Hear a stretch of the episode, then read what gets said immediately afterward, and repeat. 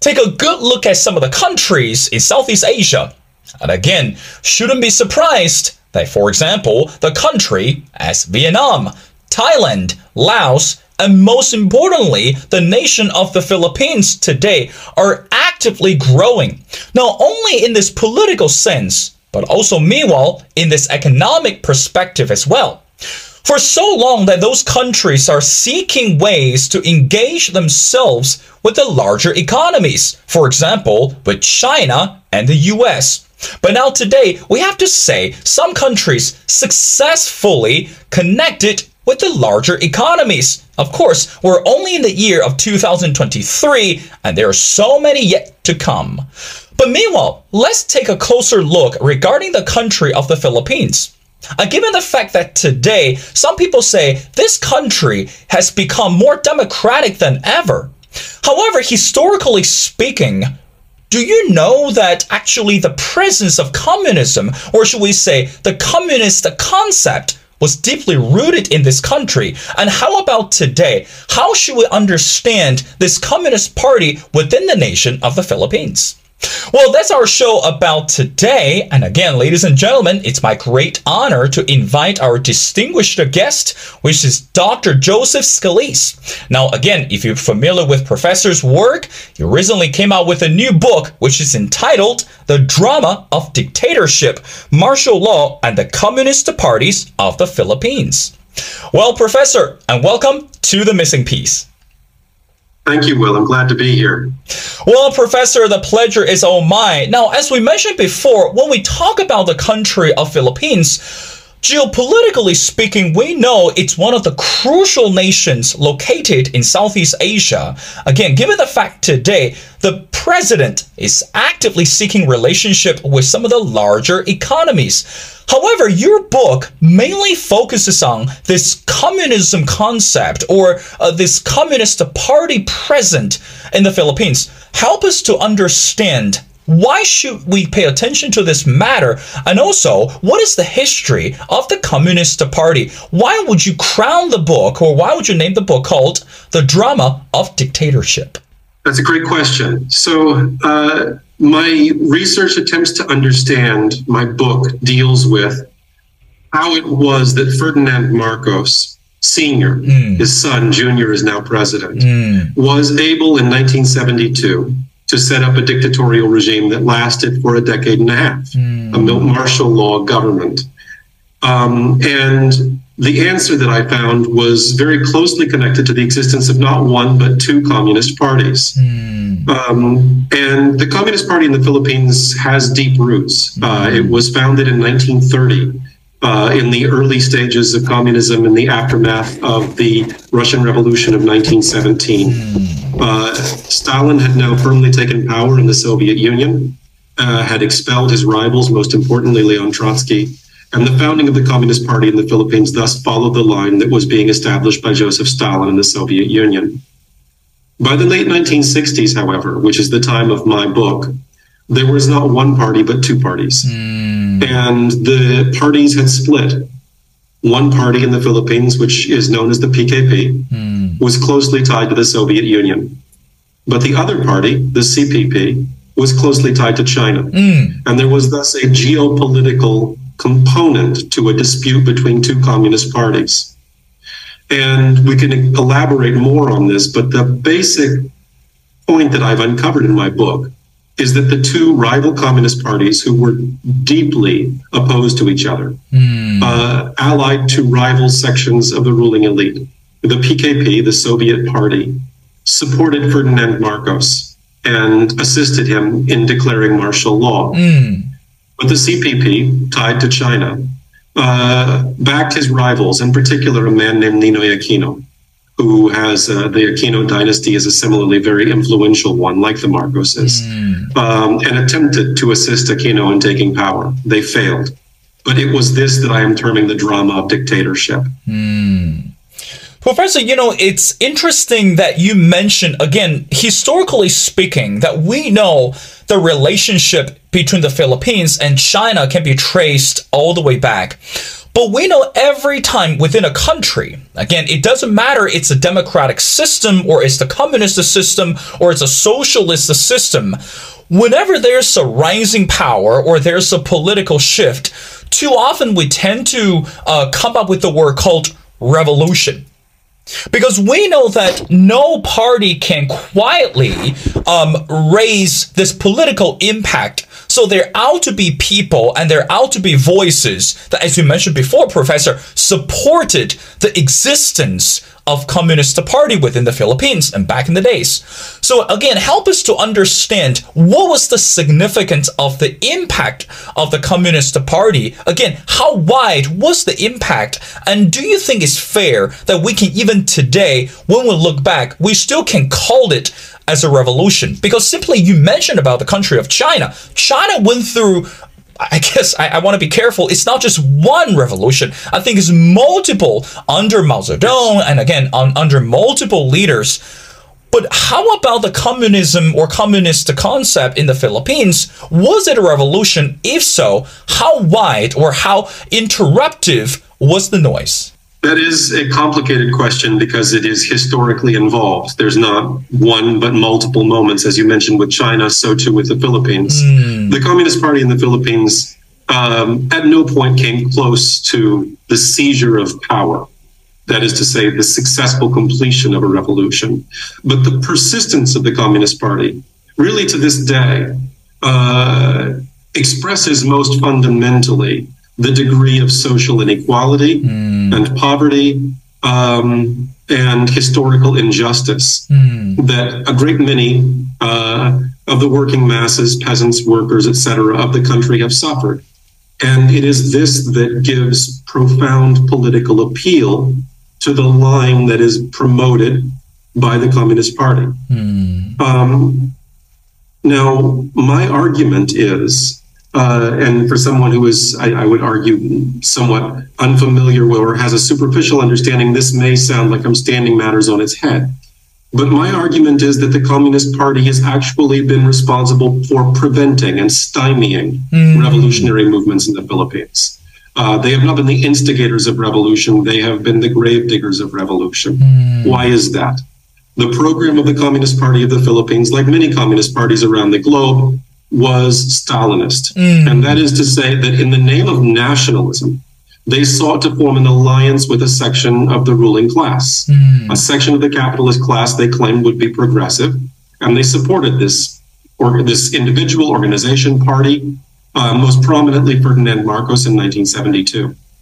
And the function of the Communist Party was thus to take the mass movements of unrest uh, which were fueled by social inequality and injustice, and tie them to the interests of a section of the elite. Mm. And it was in this way that multiple revolutions, as you mentioned, the, the contention over what is a revolution and so on, multiple revolutions were ultimately thwarted mm. as a result of the actions of the Communist Party. Mm. Um, and I think most recently, if I could turn to somewhat contemporary events, um, there was the role of the Communist Party of the Philippines in supporting former President Rodrigo Duterte. Mm.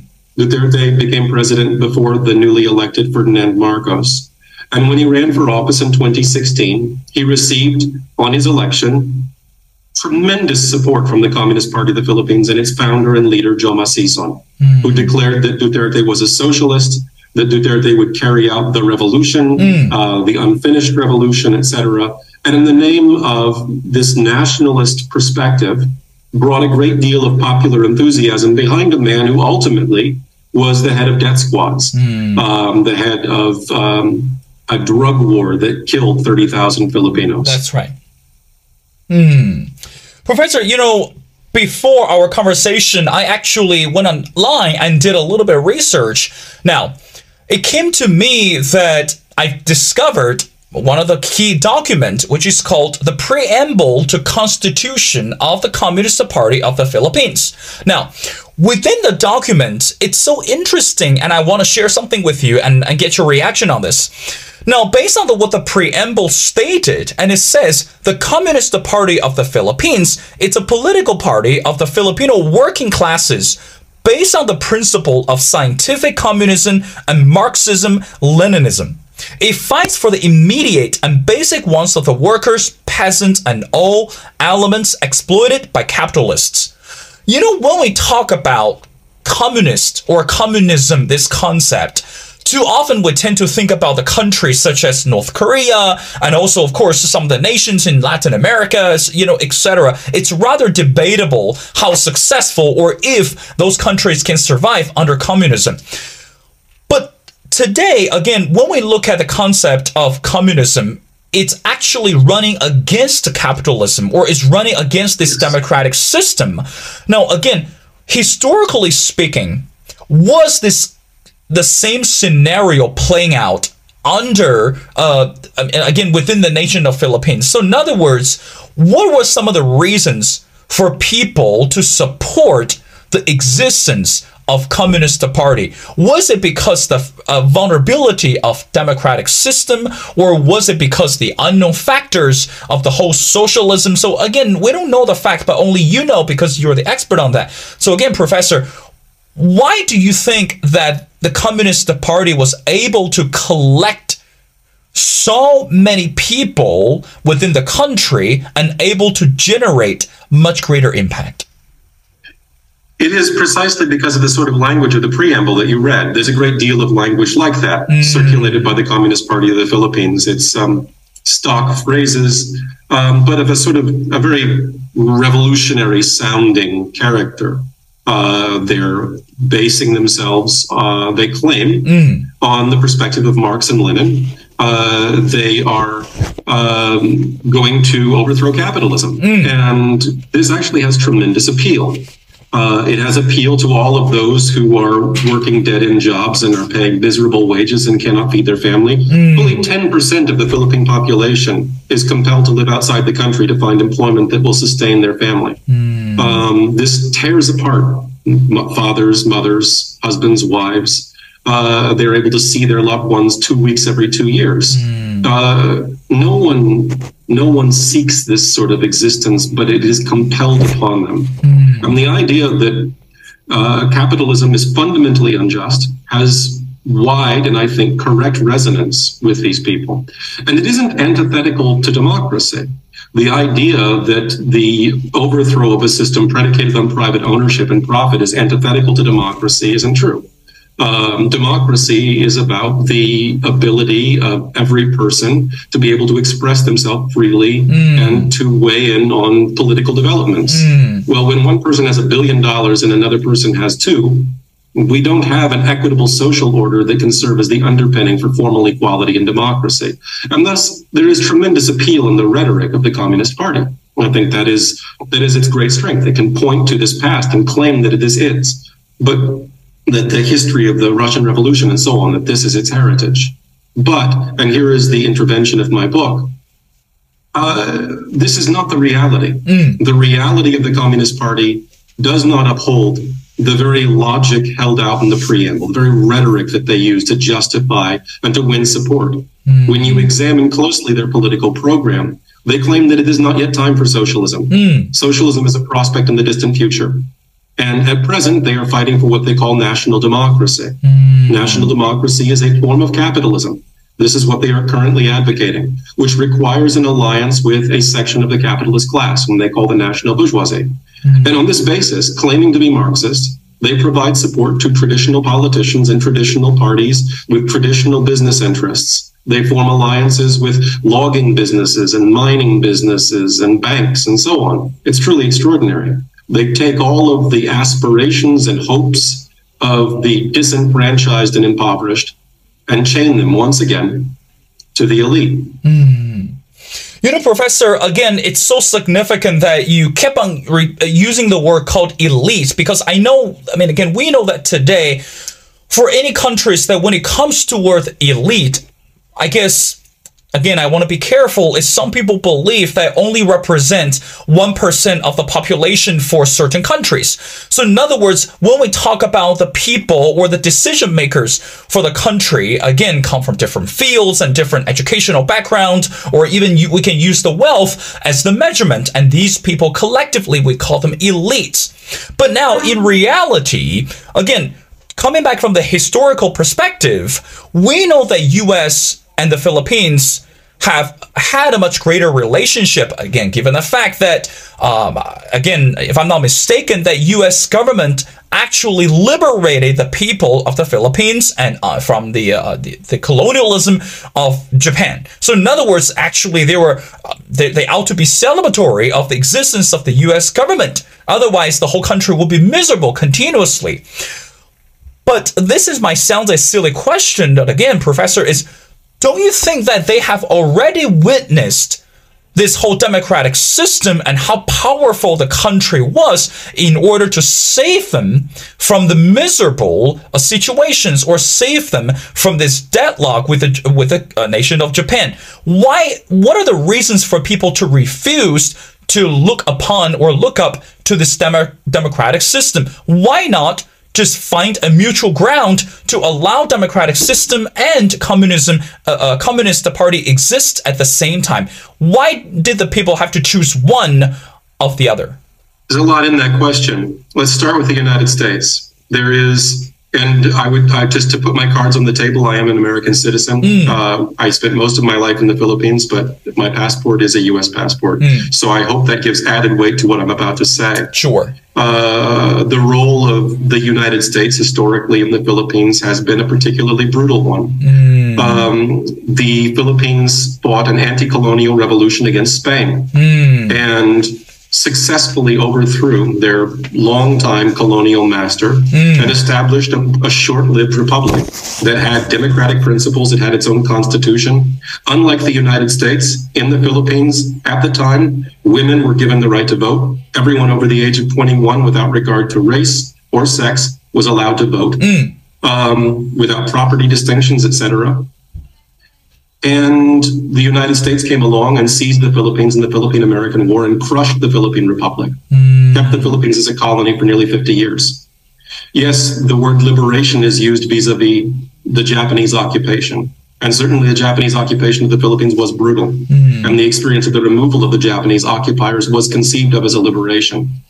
But the return of the United States was more than just the removal of the Japanese rule. Mm. It was also the reinstatement of American economic privileges. Mm. And the democracy built by the United States from the ground up in the Philippines was not the same spirit as the democracy established by the Filipinos in their revolution against Spain. Mm. Uh, it got rid of trial by jury, for example, which had been uh, a basic democratic conception. Uh, it established the right within the Constitution for the president to impose military dictatorship, which Marcos took advantage of in 1972. Mm. So the democracy that was left behind by the United States was always shot through with contradictions. Mm. Now, on the terms of the relationship of people's admiring democracy itself, this is an interesting question. I would argue that democracy has rather deep roots in the Philippines, particularly going back to the Philippine Revolution against Spain mm. and the short lived Philippine Republic. Such an event that occurred at great cost does not exist or did not occur without leaving deep roots in the country and in its consciousness. Even if people are not entirely aware of that now, it persists, I would argue. Mm. But there was a moment of tremendous and tragic illusion in democracy. In 1986, Ferdinand Marcos, who had imposed a dictatorship that he exercised quite brutally and corruptly in the Philippines over the space of a decade and a half, was ousted in what became known as the People Power Revolution of February mm. 1986. And in his stead was installed the democratically elected president, Corazon Aquino. Mm. I remember this moment. I was in the Philippines at the time, I was a child. Mm. And there were extraordinary hopes that were placed on the Aquino government and on the restoration of democracy. At long last, all of the pent up problems of the Philippines would be resolved. Mm. They were not.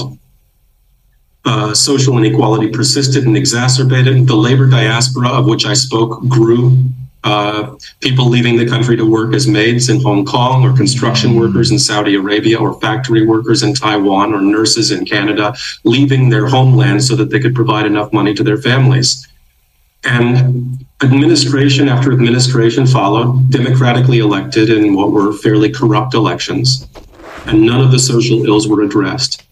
And thus, I would argue there is still a persistent belief that democracy is the best social system, mm. the best political system. Mm. but it hangs by a thread at this point.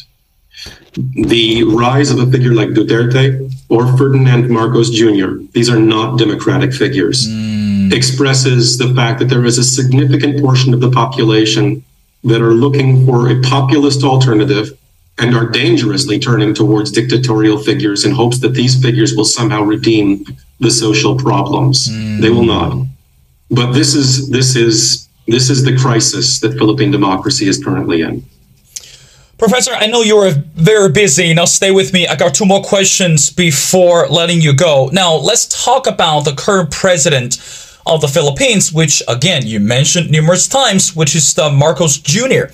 We know that previously throughout the election season and during his campaign, despite the fact that he won this election, but however, in reality, back in the days, he was quite a controversial figure. And given the fact that what his father did, and of course that today not all of the people in the Philippines, I have to say, the people I talk to, and also uh, the, some of the, um, the, people outside this country, are very concerned about his leadership style. And of course, also you mentioned there's a good possibility, or much a greater possibility, that he could turn the country back into dictatorship style. Now, help us to understand, Professor even though today he is the president, and again he traveled to multiple countries and you know met with multiple uh, uh, international leaders from China to Japan and to, to Europe, etc. How should we understand his credibility today as a leader, and how much do you think that we should be concerned regarding some of the political or uh, social economic decisions that he made today for the nation of the Philippines, or are we ready? To um, accept this person, even though he's a president? Or is it time for us to find an alternative? Maybe it's early to tell. What do you think? So the um, the emergence of Ferdinand Marcos Jr. as president is, I will say, as a historian, somewhat shocking. Mm. Um, we've all sort of reconciled ourselves to it at this point. He's been president for a year, That's right. and uh, and so or nearly, uh, and so there is a certain accommodation mentally that is made to the fact that he's president, but I have to say it is shocking, mm. viewed with historical hindsight. The slogan that resonated across the country of the Philippines in 1986 was never again.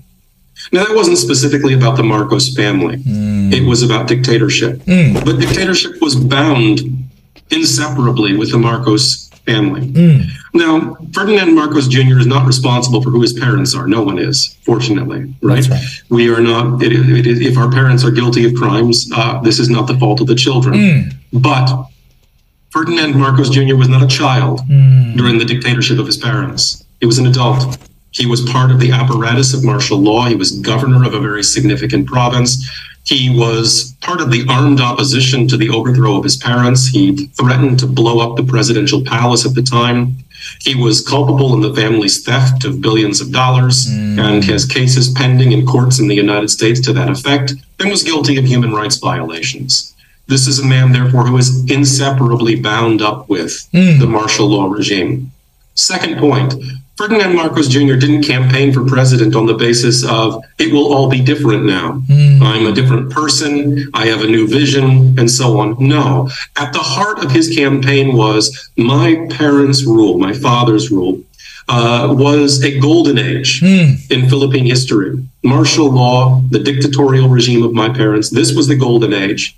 Everything that came after was a catastrophe. Mm. And it was, in fact, this that secured him a significant portion of the vote. There is a tremendous amount of historical ignorance about this period, the fault largely of a failure of education in the country. The textbooks don't adequately deal with what martial law was. Mm. And Marcos capitalized on this. He capitalized on social discontent and claimed that an earlier period be viewed nostalgically and that he would bring it back. Mm. But that has to be seen as a threat. That isn't just a campaign slogan. If someone says military dictatorship was the golden age in our country history, one has to know, one has to be alert to the possibility that the person putting forward that slogan intends to attempt to re implement it. Mm. And if we see Ferdinand Marcos Jr. on the world stage, what we've seen is sort of a reorientation of Philippine foreign policy back towards the United States, away from China. Uh, the de- declaration that the U.S. would be basing troops in the country, uh, the bringing of Japanese troops to the country, quite shocking. That hasn't happened since World War II. Um, but if we look at the social program of Ferdinand Marcos Jr., we see a great many steps that are quite alarming. Uh, in particular, the targeting of political dissent as terrorism mm. uh, is something that he has adopted, and there is an entire apparatus of the government that is dedicated to effectively persecuting uh, political opponents. Mm. All of these things, I think, point to troubled times ahead mm. in the Philippines. Well, Professor, I want to wrap up our conversation again by going back to your book, Again, as we mentioned before, I'm sure our audience and listeners and viewers throughout the entire conversation, and I hope and I pray um, the people are become more and more fascinated and more curious about uh, the deeper content that you put in the book. Again, the book is entitled The Drama of Dictatorship. I always asked each author the same question. Of course, Professor, the same question to you is what do you hope that readers can understand when they finish reading your book. So in other words, for people that who never live in the Philippines and people who don't understand or aren't quite familiar with the martial law or even the Communist Party of the Philippines, when they finish reading your book, what you're hoping that they can come out and they can understand the content that you put in the book? That's a terrific question. Thank you. Uh, I hope that they see, as I do, that the material on the martial law dictatorship of 1972 is directly relevant to political problems today, not mm. simply in the Philippines, but more globally. Mm. The rise of right wing authoritarian populists, uh, figures like Donald Trump, Narendra Modi, Jair Bolsonaro, mm, Rodrigo Duterte, uh, Ferdinand Marcos Jr. There are, of course, important differences between these figures, but they share a common social and geopolitical DNA. Mm. Uh, there is an interconnection here. And my argument in my book is that 1972 in the Philippines was part of a similar global shift, mm. and that the figures of Suharto, Marcos, Pinochet, all of whom and others, all of whom turned to authoritarian forms of rule uh, with the backing of Washington uh, in suppressing social unrest uh, that this these parallels can inform our understanding of the world today. Mm. And second, uh, my second thing that I hope they take away from the book is a re-understanding, a reinterpretation of what communism or what the communist parties were. Mm. My argument about Stalinism, about the function of the Communist Party and its relationship to the capitalist class in the Philippines has a much broader ramification for rereading the Cold War and the history of communism globally and I think read carefully, it can be useful for scholars in other nations and other fields. Mm. Well, ladies and gentlemen, it's my great honor to speak to Professor Joseph Scalise. And again, uh, throughout the entire conversation, you can tell how much we have learned throughout his book. And I strongly encourage everyone to go online and to get a copy of Professor's book, which is entitled The Drama of Dictatorship, Martial Law, and the Communist Parties of the Philippines. Well, Professor, it's been a pleasure speaking to you. And thank you so much for taking your time to be on the show. We love to have you back on the show as we continue to pay attention to the political and social changes within the nation of the Philippines and also around the world. And thank you so much for doing this.